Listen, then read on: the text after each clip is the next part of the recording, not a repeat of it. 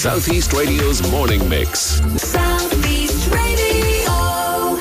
Good morning, and thanks for having us. Not at all. I'd like you to look uh, at where you're coming from on this, please. You believe that you've waited long enough to have your rights fulfilled, and they're far from fulfilled at the moment. So, can you shed some light on what your main concerns are, please? Absolutely. Thank you. And thanks for giving us an opportunity to d- discuss this in advance of Budget 2024. Um, as usual at Inclusion Ireland, we run a pre budget survey where we reach out to our members um, and people that we interact with, people with intellectual disabilities and family members.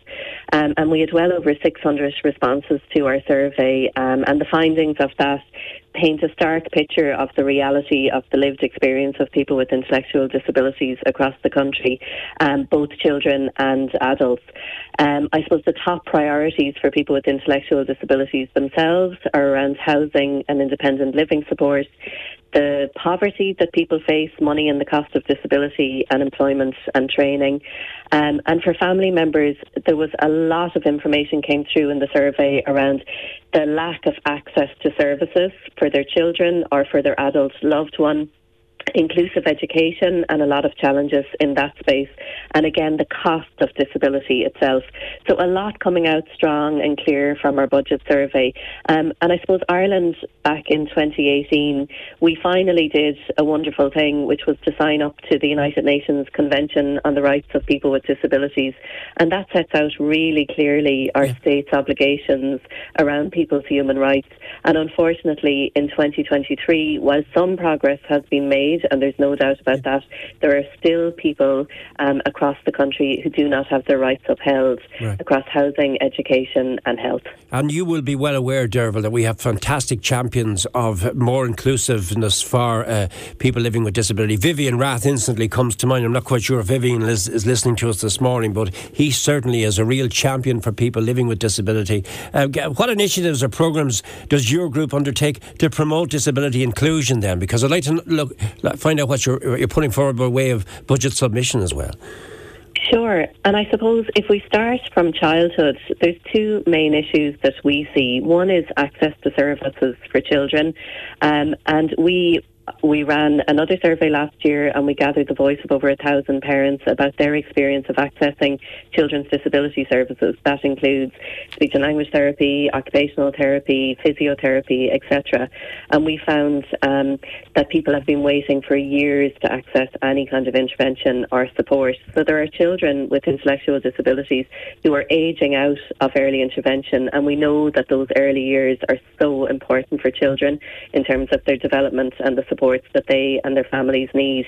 So that's a huge ask this year. We want to see a really strong um, funding of a workforce planning strategy because what's happening with those children's disability teams is that up to one third of them are vacant. So we have therapists who are leaving the services, who are going to work abroad for a whole range of issues. And we want to see government taking that really seriously and investing in a workforce planning strategy to attract therapists to stay working in the area to build up those teams and to give those children in their early years a fighting chance of accessing services and Right. support. So that's one key ask around children.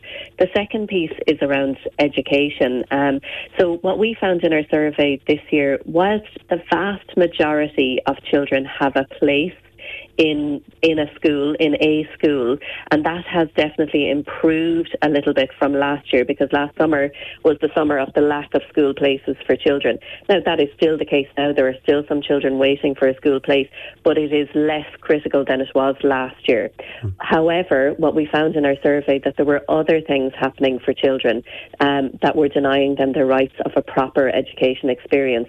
So, for example, many of the respondents to our survey talked about travelling for an hour and a half with their child every morning to access schools. So they're driving past all of their local schools and going to a school elsewhere because there isn't a school um, ready, willing, or able to accommodate them in their locality. And this is happening to families across the country. So you have children, you might have three children in a household. We, I just spoke to a mum about this last week.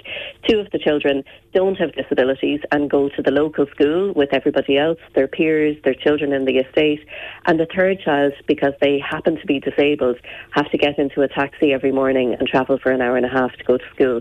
So we really need to take a long, deep look Right. at that and look at inclusive education. And again, we know these issues cannot be solved overnight. You have to be in advocacy, willing to, I suppose, work within that. Um, so what we're asking for is a 10-year inclusive education plan from government where they would incrementally work towards a time when all children go to school together. And you're also asking for an increase to the disability allowance, and money comes into play, and you can expect it to come into play in situations like this. What are you calling for financially? It absolutely does come into play, and over 50% of the adults that responded to our survey, adults with an intellectual disability, say they have trouble paying their bills every week and every month. Um, that's the reality for disabled people across the country, people living well below the poverty line. So we've asked for an increase in the disability allowance up to 291 euro um, from the, the base rate of 220 euro to recognise that people face additional costs. But we're also asking, on top of that, government themselves published a report, an Indecon report, almost two years ago at this stage, which spelled out just by having a disability in Ireland, there are additional costs that you face, whether that's costs around medicine, around transport, um, just around technology that you might need to live uh, an included life.